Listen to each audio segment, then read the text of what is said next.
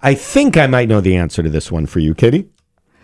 All right. It's a poll asking people how far back they would go if they suddenly were driving and they realized they forgot their phone.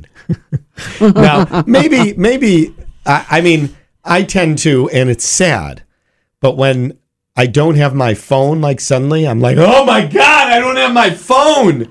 And really, we used to live a life without them. Right. But uh, as I far think as, it would depend if I was like leaving for the weekend. uh huh. I would maybe go back 50 miles. Wow. I mean, I think if I was l- going to lunch, I'd probably be okay without it.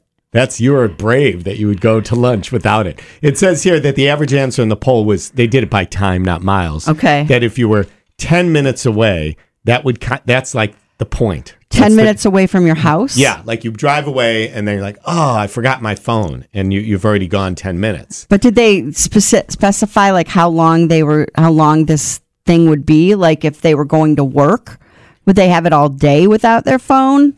Right. Uh, no, it doesn't say. I mean, All right, it well, would then that's- require me to read more of the poll, Oh. which I'm not going to do at this hour. 1055 Triple M. T-Mobile has invested billions to light up America's largest 5G network from big cities to small towns, including right here in yours. And great coverage is just the beginning. Right now, families and small businesses can save up to 20% versus AT&T and Verizon when they switch. Visit your local T-Mobile store today.